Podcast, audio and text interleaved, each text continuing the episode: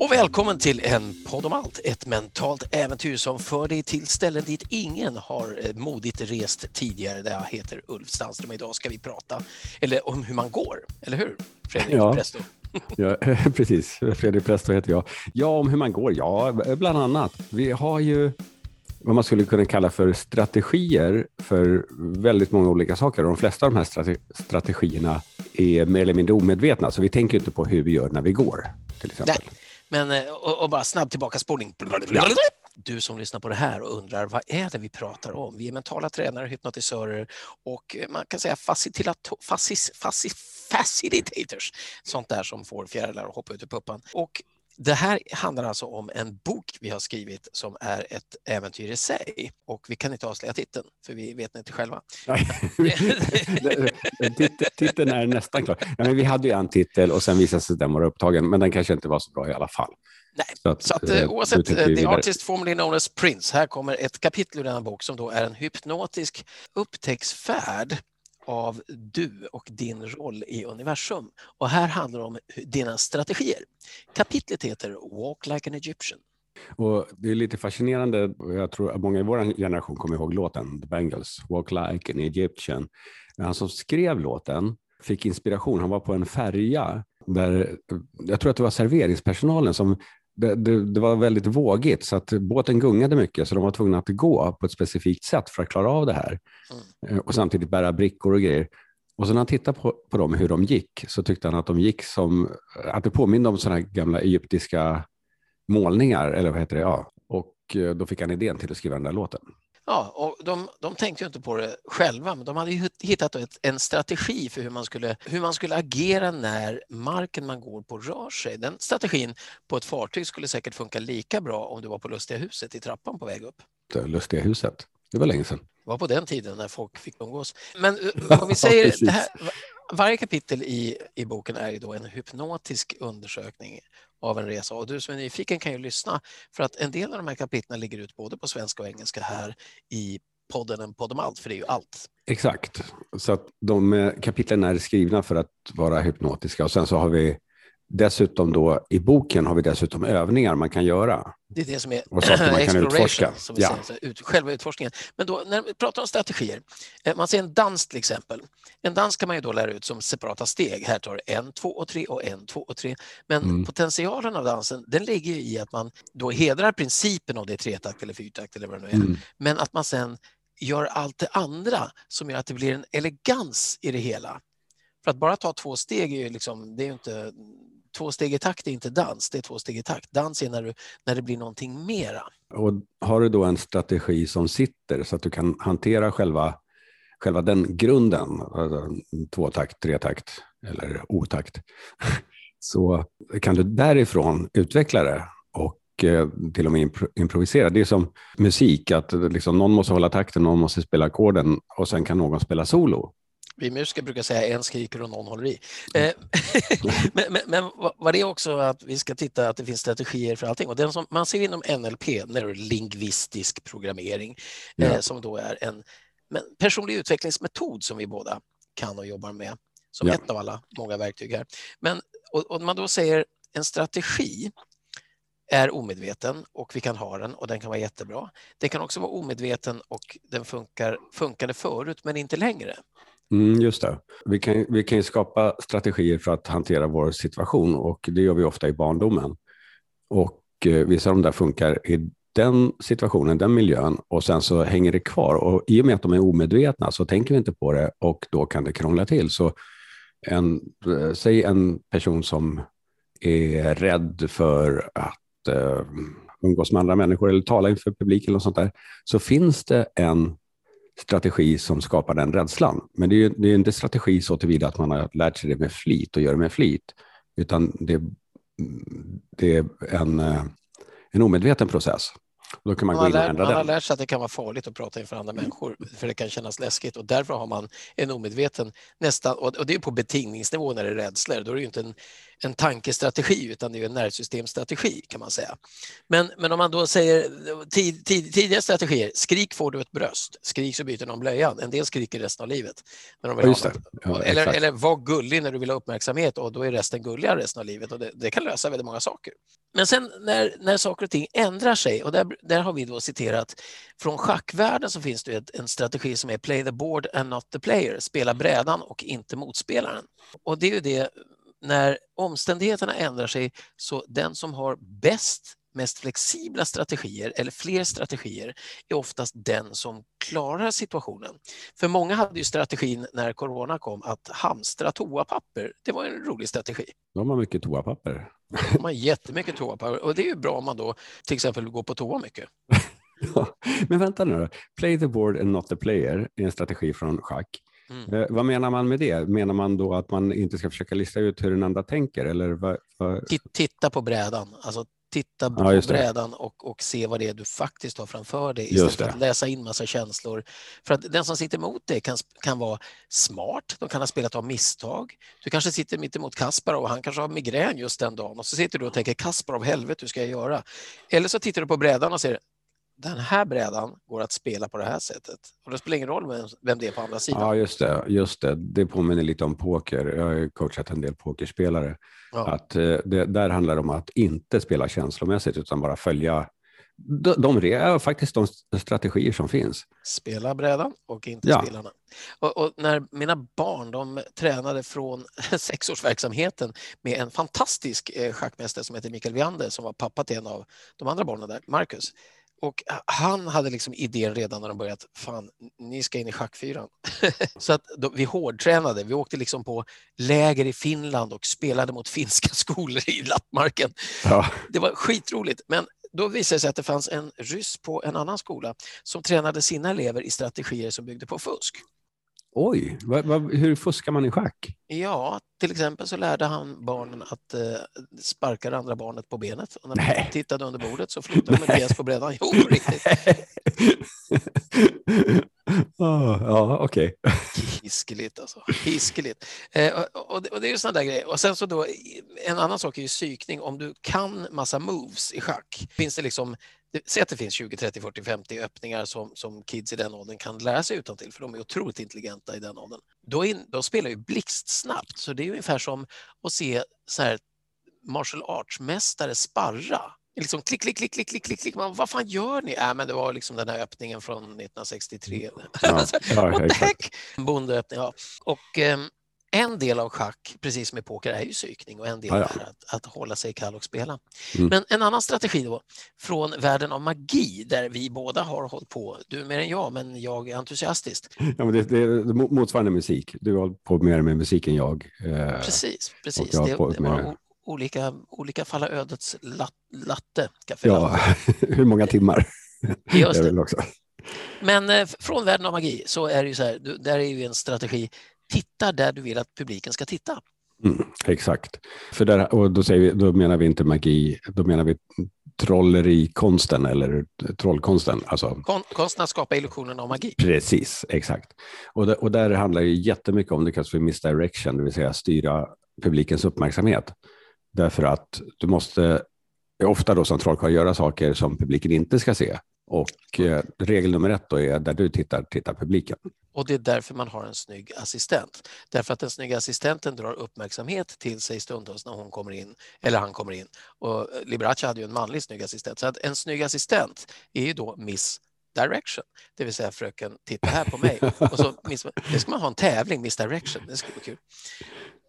Ja. Men vi har en tredje strategi vi nämner i kapitlet och det är ju då konsten, krigskonsten. Och det är ju inte det att vi att vi förespråkar krig. Men det finns många intressanta strategier när det handlar om liv och död därför att det är så svartvitt. Absolut. Och där quotar vi eh, skamlöst Sun Tzu. Ja, det, boken heter The Art of War, tror jag den heter. Va? Precis. Ja. Man nu kan tycka att det är en konstform att föra krig, men allt går ju att göra konst. Ja, nej, men som du säger, det, det, finns i alla fall mycket att lära sig, för det är ju det är på liv och död, så att säga. Ja precis. Eh, och det kommer vi till snart, tillbaka till liv och död. Men där han, en av hans ordspråk är ju att eh, segerrika krigare vinner först och går sen ut i kriget. Så mm. vad, han, vad, han, menar med det är ju som jag förstår det att du måste tänka dig att du kan vinna innan du går ut och gör det. För att om du tänker att du bara hoppas att du överlever så är det inte riktigt, inte riktigt den där kaxiga strategin som kan kliva över lik för att vinna.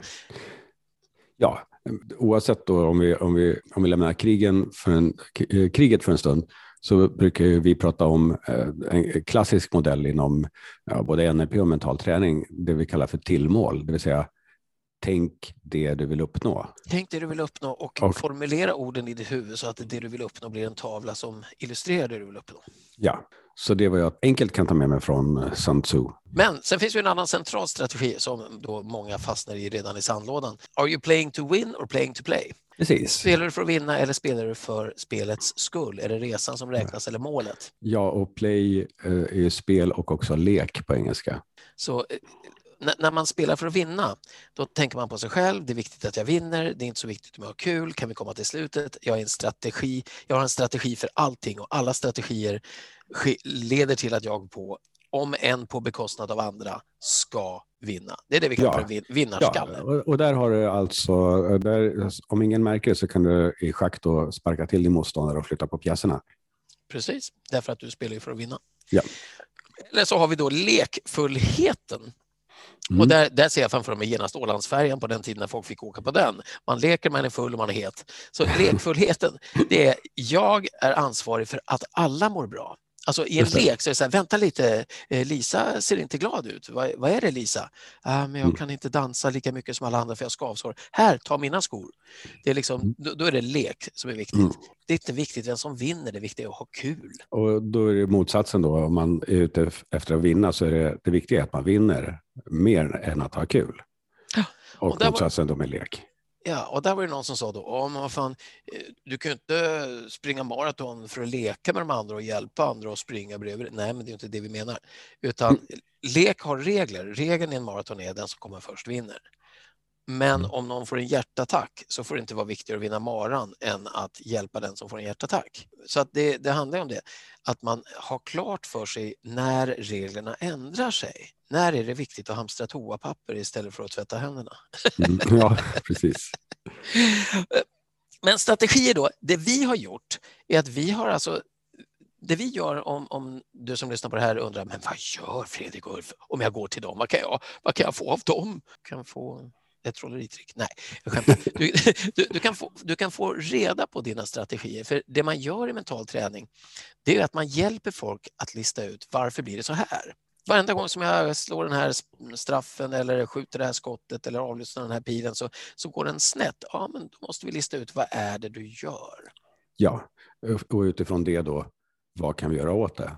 Så varför är det så här? Det handlar sällan om hur började det, utan hur ser den omedvetna strategin ut?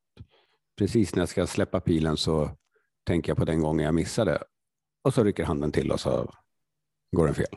Och, och, där har du också det som skiljer. Man pratar om att det finns problemfokuserad psykologi. Då tittar man på vad i barndomen ledde till att det blev så här. Positiv psykologi, det är vad vill vi ska hända istället? Och pragmatisk psykologi som jag tycker vi pysslar med, det är vad vill, vad vill vi ska hända? Är vi säkra på att vi vill det? Okej, okay, vad är det vi gör just nu som gör att det inte blir så? Och hur gör vi om det? Mm. Och, och då menar vi konkret, alltså man kan bryta ner en strategi i en matematisk formel. Och Det är otroligt spännande och då är det så att vi använder våra sinnen för många strategier. Eh, en strategi som jag tyckte du beskrev bra, det är när man ska shoppa. Det kommer jag inte ihåg. Oj, det var på en av alla kurser. Man, man går fram och tittar på ett plagg i fönstret. Och då tittar man på plagget och så tänker man tanken, undrar om jag borde ha den där skjortan? Mm. Och, och, så ser man för sin inre blick sig själv i den där skjortan i någon viss situation och tänker shit, det kanske skulle vara coolt. Så går man in i butiken och sen så plockar man ner skjortan och så tar man på den i provhytten och så känner man hur den känns och så ser man sig själv i skjortan och så ser man sig själv i framtiden i, i den här skjortan i andra situationer och så tycker man wow, det här känns bra. Kan jag tänka mig själv stå och ta emot Nobelpriset i den? Ja, men det kan jag göra oj, den kliar i höften, är jag säker? Och så vidare. Och då är det där olika sinnen, man går in kinestetiskt, man går in visuellt, man går in i framtiden, man går in i det förflutna har någon skjorta som liknar den här. Det är tusen processer. Men sen så hade du en annan, ett annat sätt som, som du sa att man kunde göra som var blunda och tänk på någonting du har köpt som du är nöjd med. Nu vet jag vad du pratar om. Okej, okay, ja. Ja, take it, take it Sam, play it. Ja, nej men eh, exakt. Och hur tänkte du då? Så att det, det då och, och det här det kan bli lite krångligt nu då, för det har att göra med hur du tänker tankar. Ska tankar. vi inte prima folk. Det här blir uh, Ja, vi ska inte nämna NLP-ordet för det, men eh, om du... vi, vi, vi, man, man, får inte säga submodaliteter. Shit, jag sa nej, just det. Precis. Eh, nej, men det är alltså om, om, du, om, du, om du ser bilden rakt framför dig, om du är i din egen kropp eller om du ser det som en film. Är den eh, lika stor som verkligheten? Är det en känsla kopplad till? Är det något du säger till dig själv? Finns det något ljud? Alla de där detaljerna. Om du hittar det sättet som du någon gång har tänkt om någonting som du faktiskt blev nöjd med, så är det bara att kolla, tänker jag på samma sätt om den här? Annars så kanske det inte är rätt. Ja, just det, precis. Och då kan du gå in i känslan och du kan gå in i hur du gjorde och du kan gå in i hur ja. mycket du använder den efteråt. Du kan jämföra hur det kändes när du köpte den och hur många gånger du faktiskt använt den efter det. Så det, är, och det här gör man ju med bildhjärnan och den är oändligt mycket snabbare än faktahjärnan eller vänsterhjärnan och rationella hjärnan. Och, och det är det som gör att man gör en sån här pro och con-lista.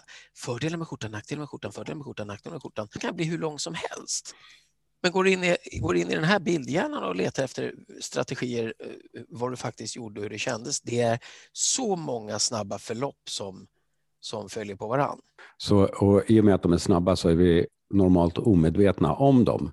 Men det går att sätta sig ner, som du sa, blunda och lista ut åtminstone delar av det, tillräckligt många delar för att kunna ha en ledtråd till om du ska det, köpa det nästa skjorta eller inte. Att folk som tror att de är tröga är egentligen inte tröga, utan det är vänsterhjärnan som inte hinner uppfatta alla blixtsnabba strategier, för alla människor har blixtsnabba strategier. Ja, så skulle det kunna vara. Nu, om vi pratar om hjärnhalvor så finns det ju fascinerande forskning om att hjärnhalvorna tycks ha en varsin verklighet simultant.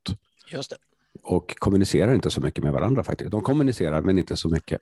Nej, och det är där vi har frontalloben och exekutiva funktionen då, som då ska synka det här. Och det ja, och eh, vad heter det, corpus eh, callosum. Just det, och där har vi en annan medförälder på denna fantastiska skola mina barn gick i, eh, som heter Fredrik, som är forskare, Fredrik Ullén. Han har forskat på schizofrena och musiker och stoppat in dem i en hjärnskanner, jazzmusiker och schizofrena, och upptäckt att det är fler kopplingar mellan hjärnhalvorna på folk som är kreativa. Och, och då menar man att schizofreni kan man väl säga ganska kreativt. Ja, ja eh, definitivt. Så att eh, det är ju, handlar ju om kopplingarna mellan förmågan till lateralt tänkande, det vill säga att koppla saker som inte till synes verkar höra ihop, som viskbräde och vägglös. Just det, där finns ju också väldigt mycket om lateralt och kreativt tänkande. Det kanske vi ska ta separat i en podd faktiskt, för det är spännande. Men de, du då som tänker, men vad, gör, vad gör jag med det här då? Jo, men vad du gör är att du kan börja bli medveten om principer för hur saker funkar och vilka strategier du använder medvetet eller omedvetet. Och när det inte blir som du har hoppats kan du bara fundera på vad är det för strategier som gör att det blir så här? Och en enkel övning som vi gjorde, eh, eller gör. Vi har en resa som heter 48 timmar där vi samlas en gång i veckan, 48 timmar på ett år och faktiskt går igenom hela det här manuskriptet som en hypnotisk resa. En meditation följd av övningar och man kan bara signa upp en gång om året. Eh, man kan joina på kul någon enstaka gång om man vill, men det är ju ganska exklusivt. Och det som var spännande där var att vi, en av övningarna vi hade är att man undersöker principerna för att bädda sin säng. Det kan ju låta enkelt. Exakt, ta en sån simpel, äh, simpel men till synes simpel sak då, som att bädda sängen och fundera på hur du normalt gör det och sen testa, finns det andra sätt att göra det? Finns det någonting du kan lägga till? Finns det någonting du kan ta bort? Finns det någonting du kan ändra? För det är, det är en typisk sån sak som vi bara har vant oss vid att göra på ett specifikt sätt och sen inte fundera mer på det. Och syftet med den övningen var ju inte att egentligen bädda sängen på ett nytt sätt, utan det är en metafor på ett sätt. Och kan du ändra strategierna i en sån sak så kan du ändra strategier i andra saker också. Det har blivit otroligt häpnadsväckande insikt för många. Som, som ja, det, det, låter som en så löjligt simpel övning så att man inte tror att det ska göra någon skillnad, men det, det blev faktiskt ja, omvälvande för en del. Men det, det, som är lite genialt med just den övningen, det är dels så kan du då tänka dig, vad är det jag prioriterar? Prioriterar att den är vackert bäddad eller bekvämt bäddad mm. eller praktiskt bäddad eller, eller snyggt bäddad eller imponerande bäddad? Så det är olika värderingssystem som man måste kliva in och säga, vad är det jag vill vad är det jag kan utforska i, i just bara bäddning och de principer som finns för hur man gör och var sängen står mot väggen och vad är det som händer sen när hoppar upp en hund eller katt i det här. Det är det ena. Mm. Men det andra som blev så ultragenialt och det kan vi önska att vi kunde ta på oss cred för, men för mig var det en slump i varje fall. Det är att du gör det här på morgonen, det är det första du gör. Du kliver upp och bäddar din säng och börjar kicka igång hjärnan med att leta strategier och principer och förändringsmöjligheter. Och det, första du, det sista du möter på dagen när dagen är över är resultatet av ditt arbete. Så att det är liksom både i början och slutet på dagen, så det blir en underbar kognitiv loop liksom av lärande. Men eh, alla processer har, en, har underliggande principer ur vilka den processen växer, den blomman växer. Så mm. vi, vi, kan ju säga att strategier är mjukvaran i framgångsrik trädgårdskonst. ja. exakt, exakt, exakt så säger vi. så, Sabil. så, så ska det vara. All right. Äh, men eh, du som tycker det här är spännande, kul, lustigt, inspirerande, du kan kasta dig på alla andra avsnitt i en podd om allt och bara lyssna på dem i vilken följd du vill, för de är helt random. Ja. Eh, eller så kan du kommunicera med oss. Ja, då skickar du ett mejl till info.enpodomalt.se. Info.enpodomalt.se. All right, Exakt. men hoppas vi hörs. Nu är det yes. dags för gitarren. Det är det.